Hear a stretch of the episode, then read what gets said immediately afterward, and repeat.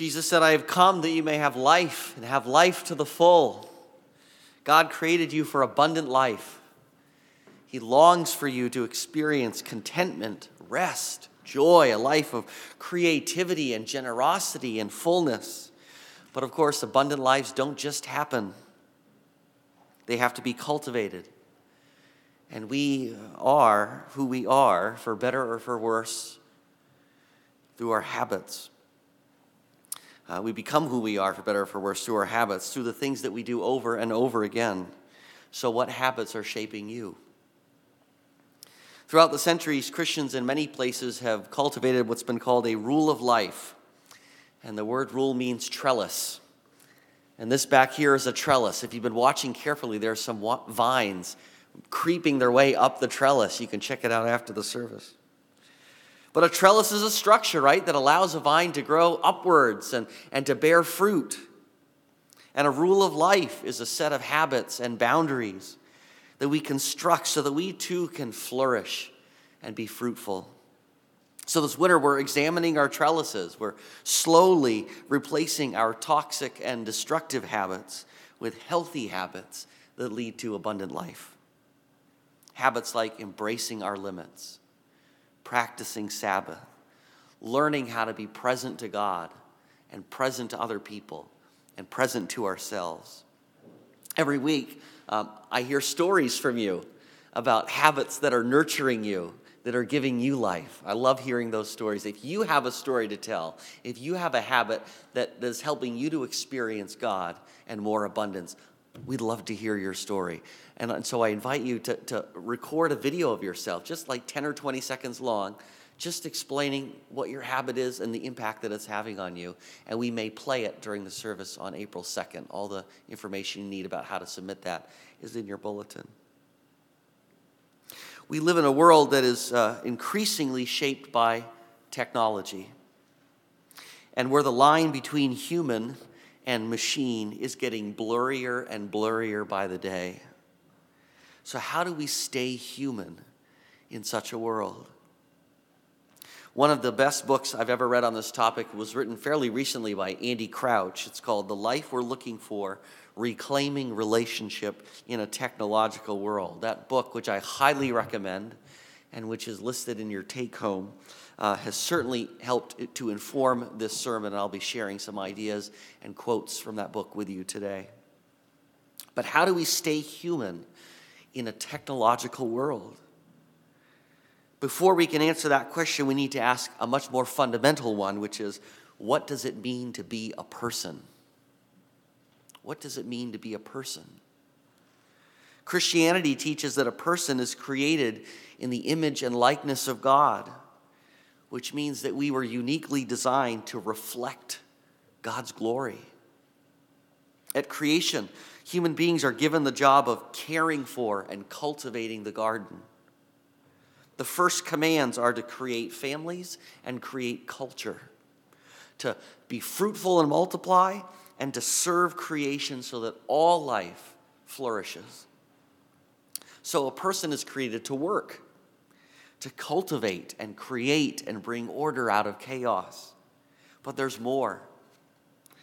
1 John 4:16 says, "We know and rely on the love God has for us." we know experientially, not just intellectually, we know experientially and rely on, which means lean on to the point of vulnerability, the love God has for us. God is love. Whoever lives in love lives in God and God in them. What's John saying? He's saying that a person is created for love. Isn't that good news? You weren't created to dominate or to acquire things or to be comfortable. You were created to love and be loved. And love is not sentimental gush. Love is giving yourself for another's good. Self giving love is the essence of what it means to be a person. After God rescued the Israelites from slavery in Egypt, And while they were still in the wilderness, he spoke these words through Moses, Deuteronomy chapter 6, beginning in verse 4. Hear, O Israel, the Lord our God, the Lord is one. Love the Lord your God with all your heart, with all your soul, and with all your strength. These commandments that I give you today are to be on your hearts. Impress them on your children. Talk about them when you sit at home, when you walk along the road, when you lie down, and when you get up. Tie them as symbols on your hands and bind them on your foreheads. Write them on the door frames of your houses and on your gates. In other words, supersaturate your lives with God's word. Train your minds, fill your hearts, tend your souls, deploy your strength in the art of knowing God's love and loving Him back. An abundant life is a life permeated and saturated with the love of God. A love that captures and engages your whole person body, mind, soul, heart. Your heart includes your emotions, your passions, your compassion. It's the motivational center of your being, what you love, what you desire, what you aspire to. Your soul is your unique self, the part of you that was designed to, to know God and to trust and delight in Him. Your mind enables you to think, to reflect, to interpret, to analyze, discern, and decide. Your mind is naturally curious from the very first days that we're alive. We wonder about the world, we wonder about other persons. Your body is equipped to engage the, the, the world physically in a holistic way. It enables you to apply effort and exertion, agility, speed, strength, gross motor, fine motor skills to your work, to your play.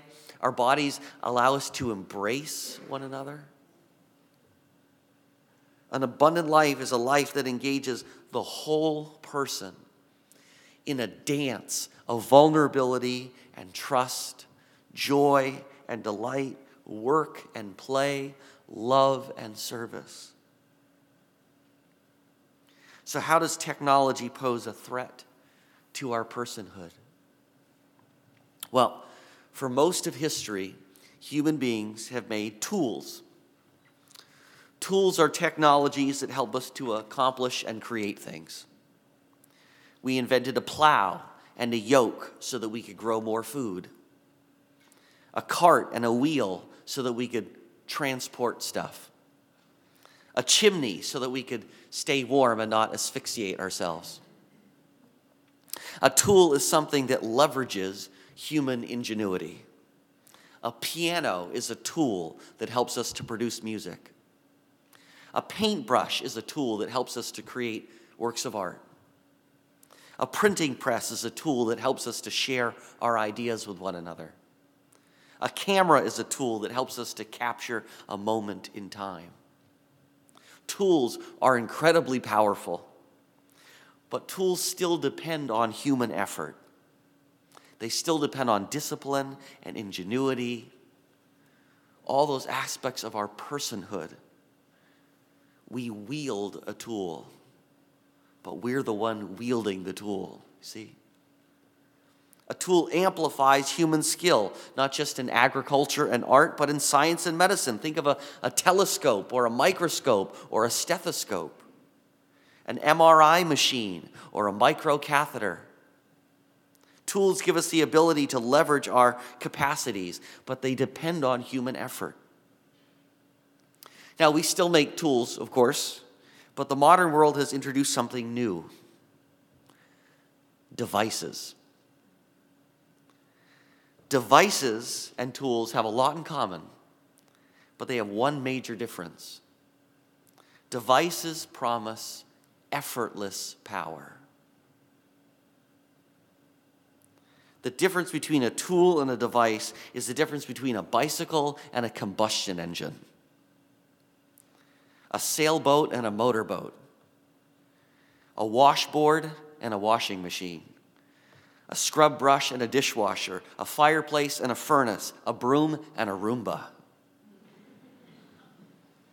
Chances are your home is filled with devices that dramatically reduce the amount of work that's required to manage and maintain your home, which in turn gives you more time to work outside of the home and more time for leisure. Chances are most of us don't want to go back. We enjoy our washing machines. But devices are not neutral. Effortless power always comes at a cost to our personhood. It takes tremendous effort to learn how to play the piano. It takes no effort at all to ask your smart speaker to play Vivaldi or Taylor Swift. Now, both will bring music into your home, but only one requires effort of heart, soul, mind, and strength. The promise of technology is effortless power. Alexa and Google promise us knowledge without learning. We have AI now that can write articles, book reports, and even sermons with nothing more than a human prompt. Major journalism institutions have already begun experimenting with AI produced content. Video games promise rush without risk. Social media promises recognition and influence without the hassle of having to navigate relationships with real people in real life the ability to craft an image, gauge our status and standing with others, and feed our insatiable appetite for dopamine without actually having to encounter another person. Technology promises power without effort, knowledge without learning, rush without risk, influence without vulnerability. But there's a trade off. Andy Crouch says technology gives us superpowers, but only if part of us doesn't come along for the ride. Think about flying on an airplane. This is a really an amazing thing. Not only does an airplane enable us to defy gravity, it can move us across this continent in five hours. Do you remember the first time you flew in a plane? It was magical, wasn't it? You wanted a window seat so bad. You couldn't take your eyes off the world as it sprawled out underneath you. But eventually the magic wore off, didn't it? You closed your window shade. You disappeared behind a book or a screen or tried to fall asleep. Most people, if they're honest, would say that they hate flying. You can't really access your stuff when you fly. You're confined to that tiny little seat you pretty much have to give up all of your freedom in order to experience the magic of effortless travel. With a bicycle, there's no such trade off. On a bicycle, you are fully engaged and you can choose your own adventure. I love to run. I love to push myself to my limits, see how fast I can reach the end of a 5K. I love feeling the wind around me, the rhythm and the cadence of my steps and my breath, the flow that I experience throughout my entire body. Even the burning muscles, the pounding heart, the gulps of air, the exhaustion is always a good exhaustion. I'd rather go for a run than fly on a jet any day. When I run, I feel like a person. I feel alive. When I fly, I feel like cargo, a non participant in the magic that brings me from A to B. Technology is great for maximizing efficiency, it's not always great for being a person. Can you really compare the experience of playing Farmville on your phone to eating a freshly picked tomato from your garden? Or playing Madden on PlayStation versus throwing a touchdown to your friend at a park. Yesterday was Ev's 15th birthday. We celebrated over dinner with family and friends. After dinner, everyone took turns sharing a favorite memory or something that they love or appreciate about Ev. There's no amount of likes that will ever feed Ev's soul like that experience did. I'm not anti technology. I'm merely making the observation that every superpower comes at a cost a cost to our personhood. Of course, that's not how devices are presented to us. They're always presented as this no brainer, slam dunk proposition. Now you'll be able to do this, and you'll never have to do this again. Now you won't have to wash dishes, dishes or sweep the floor or play an instrument. Now you can sit back and relax and listen to any song you want on demand. But of course, there is another side to the equation. Now you'll no longer be able to say to someone, You wash, I'll dry, and be present to them while you do the dishes together. Now you'll no longer be able to know the joy of creating music if you only consume it. Now you'll have to pay a higher electricity bill and replace the batteries and upgrade your devices every few years and pay the monthly fee. There's always a trade off. Technology promises us power without effort, without risk, without vulnerability, but ironically, it leaves us quite often feeling bored, listless, anxious, disconnected, alienated. We expend far less effort and enjoy far less leisure, far more leisure than our grandparents did. And yet somehow we're more tired and we're more bored than our grandparents were. Why? Because power without effort does not lead to abundance. In fact, it threatens every dimension of our personhood. It makes our hearts anxious. It makes our minds numb. It makes our bodies fat and our souls restless. Our device filled world has left us more lonely and isolated than ever. Remember the film WALL-E? WALL-E painted a picture of a degraded humanity that's starting to feel far less dystopian and far more real by the day well off humans disintegrating into helpless, shapeless flesh globules who've lost the ability to create, think, or have real relationships. We were told that power without effort, without risk, without vulnerability would make life better. Does it? If I live most of my social life online, do I actually feel more connected to people? Do I experience more belonging, deeper intimacy, deeper joy? The average teen spends seven and a half hours a day behind a screen. The average 11 to 14 year old averages nine hours a day. Health experts say that screen time should be limited to one or two hours a day. Young people, have you ever asked yourself, what do you want out of life? How do you feel after scrolling through TikTok for an hour? When do you feel fully alive? When are your heart, soul, mind, and strength fully engaged? The psychologist Jeannie Twenge is one of the leading experts when it comes to understanding how uh, technology is impacting the lives of American teenagers. Her book, iGen, reveals that anxiety, depression, self harm, and suicidality among American teenagers exploded right around 2012 what happened in 2012, that was the first year that more than 50% of American teenagers owned a smartphone. Jonathan Haidt and others have shown a strong correlation between heavy social media use and a whole variety of negative mental health outcomes. This shouldn't surprise us. You were not created to live behind a screen.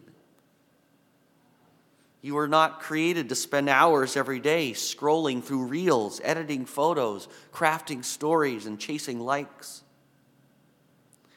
You were created to work and to play, to create and delight, to love and be loved with all your heart, soul, mind, and strength.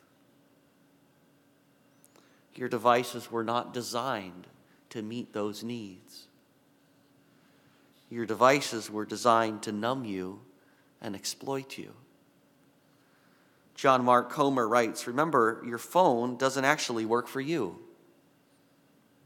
You pay for it, yes, but it works for a multi billion dollar corp- corporation in California, not for you.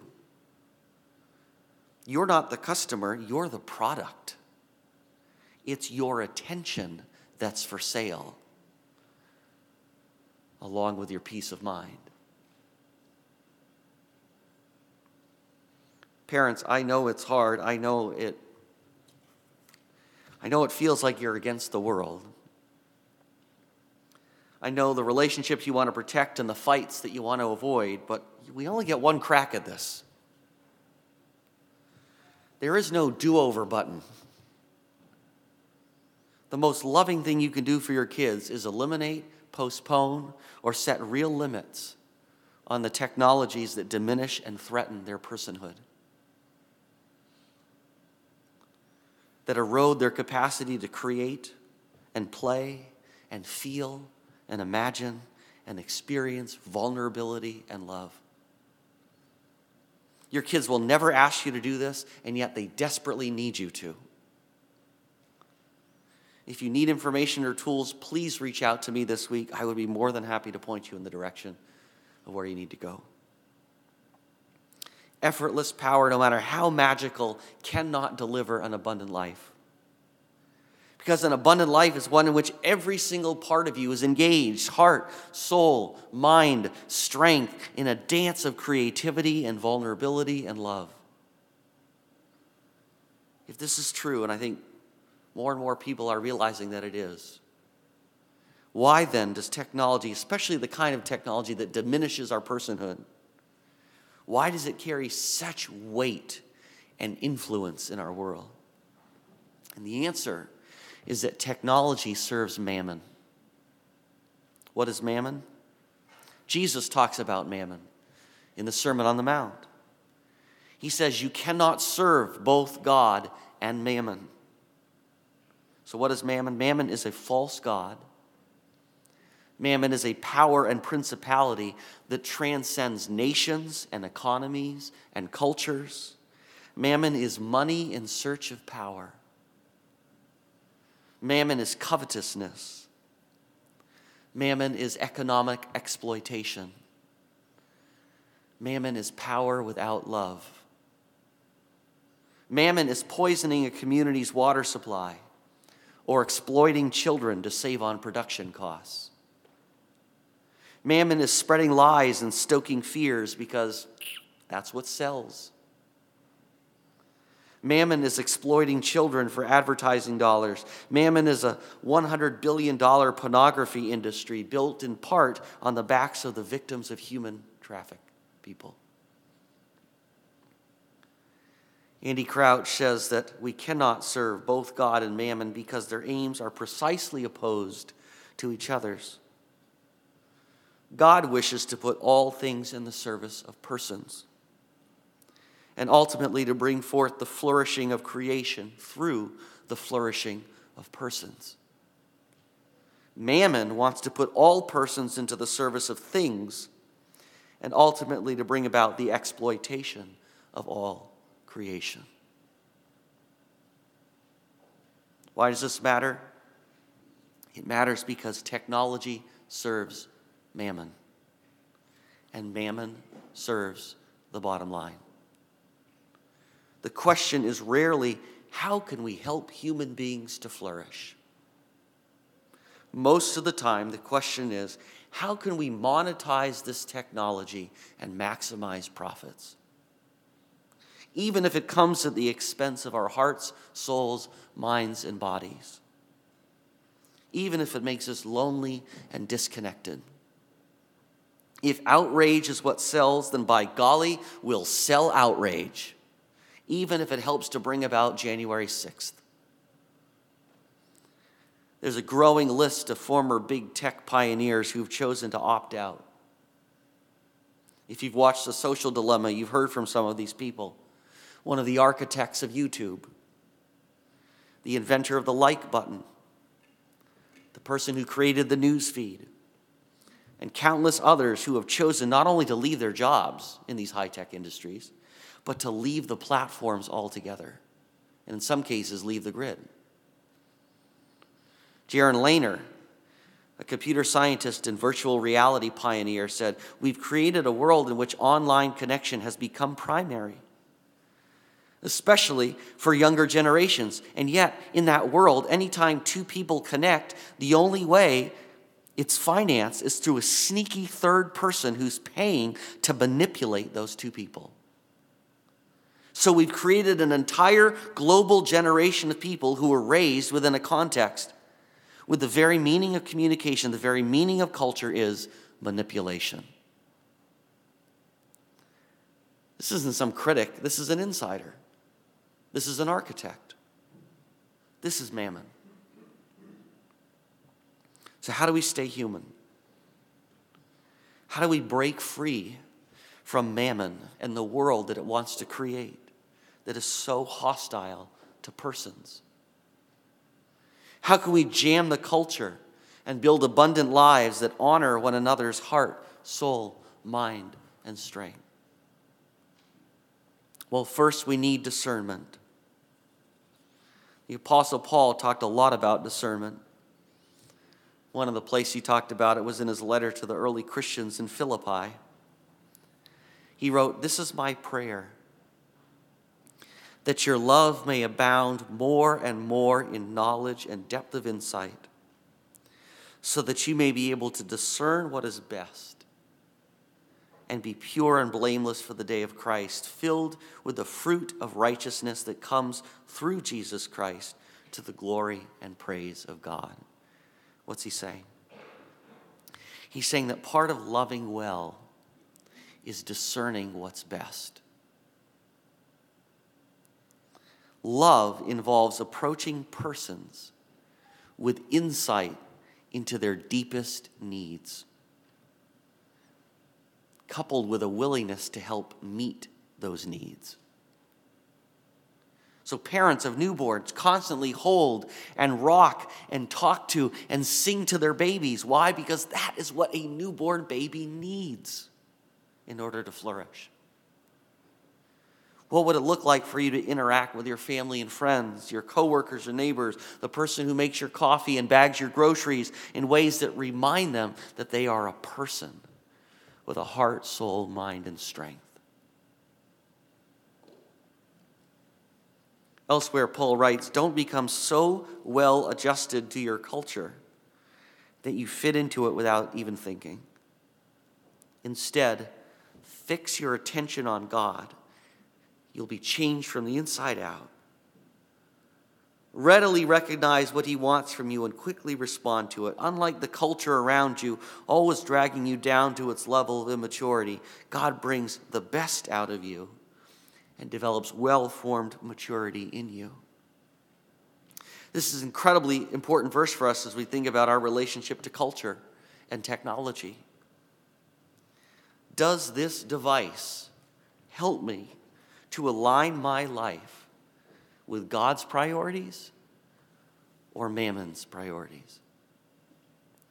Does this device bring out the best in me and help me to blossom into a well formed person? Or does it reduce me to a mindless consumer? Is this technology a tool that will enhance my effort, that will leverage my creativity and strength? Or is it a device that will over time diminish my capacities to create? How will it affect my relationships? How might it tempt me to reorient my priorities and invest my time differently? Will it spark joy, to steal from another guru? Or will it become a mind numbing addiction? When it comes to technology, we could all stand to be a little bit more Amish. The Amish aren't anti tech, they just submit technology to a process of discernment. They ask questions like what are the trade offs? Who knew that the home air conditioner would eliminate billions of conversations between neighbors who used to sit out on their porches after dinner and shoot the breeze? How will a TV impact the way the members of our household interact? Are we using Alexa or is Alexa using us? Should I wear earbuds when I'm around other people?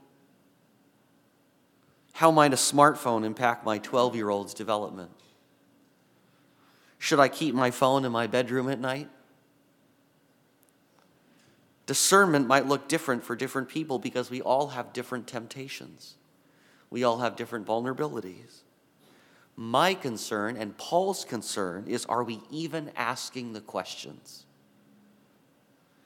Are we inviting God into the conversation?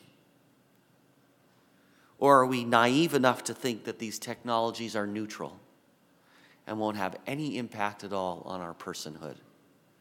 Because that is the height of naivete. Who dictates what devices we buy and incorporate into our lives? The market or the Holy Spirit? So we need discernment if we're going to stay human. We need a community, what Peter Berger calls a plausibility structure. People in our lives who are asking similar questions who are guided by similar values, who are setting similar priorities. We need a shared rule of life, a shared vision of what an abundant life looks like, and, the, and shared habits for pursuing that life. For example, do we want our kids to have a play based childhood or a device based childhood? A play based childhood is going to be a lot easier if we have a network of families that are pursuing the same goal for their children. This winter, I, I heard an interview with a teenage girl who suffered a mental health crisis that was brought about by an Instagram addiction when she was in middle school. In ninth grade, she decided to get rid of her smartphone, and she founded um, a club at her high school called the Luddite Club. And she began to find other students who were eager to turn their backs on toxic tech and pursue a more embodied life together. So every week they gather with their flip phones and they go to a museum or they go to a park together and they encourage one another to keep jamming the culture so that they can live a life that's worthy of their humanity. Not too shabby for a ninth grader. Finally, we need to create more than we consume. What do you spend your leisure time doing? Have you ever audited yourself? Could you take a week and just write down what you do with your free time? How long you do it? At the end of the week, look at your list. How much time did you spend exercising your heart, soul, mind, and strength? Through creative or physical expression or spending time with people? How much time did you spend consuming what other people create? There's nothing wrong with watching a movie or listening to music or buying a pair of pants. The question is do we have a balanced diet of leisure that accounts for the fact that we are persons created in God's image? Justin Whitmel Earley suggests that we limit our media consumption to four hours a week. Not eliminating it, but limiting it. If you could only consume four hours of media a week, I bet you would be really thoughtful about what you consumed. You are not a consumer, you are a person with an extraordinary capacity to love and create, cultivate, and nurture. Before Jesus began his public ministry, he went into the desert to fast and pray for 40 days. While he was there, Satan came and tempted him. Enough fasting, Jesus. Why don't you turn these stones into bread? You know, Jesus, you've lived in obscurity long enough. Why don't you throw yourself off of the highest point of the temple over here and show the whole world how you can command angels to catch you? Ah, forget the cross, Jesus. Worship me, and you can have all the nations without any suffering at all. What's Satan offering Jesus? Effortless power. Power without risk, power without vulnerability, power without sacrifice. And Jesus resisted him. Why? Because effortless power cannot save the world. In fact, it would have destroyed Jesus and the whole world along with it. Because abundant life requires risk, vulnerability, and sacrifice. Love requires risk, vulnerability, and sacrifice. Let's pray. Heavenly Father, you made us in your image to wonder and seek, to create and cultivate, to love and be loved, and yet we feel the temptation every day to live a life of effortless power, to become passive consumers, increasingly alienated from our bodies, from our souls, and from one another. Help us to fight this temptation. Help us to find our joy as we exercise the amazing capacities that you gave us and to love you with all our heart, soul, mind, and strength. We pray in Jesus' name. Amen.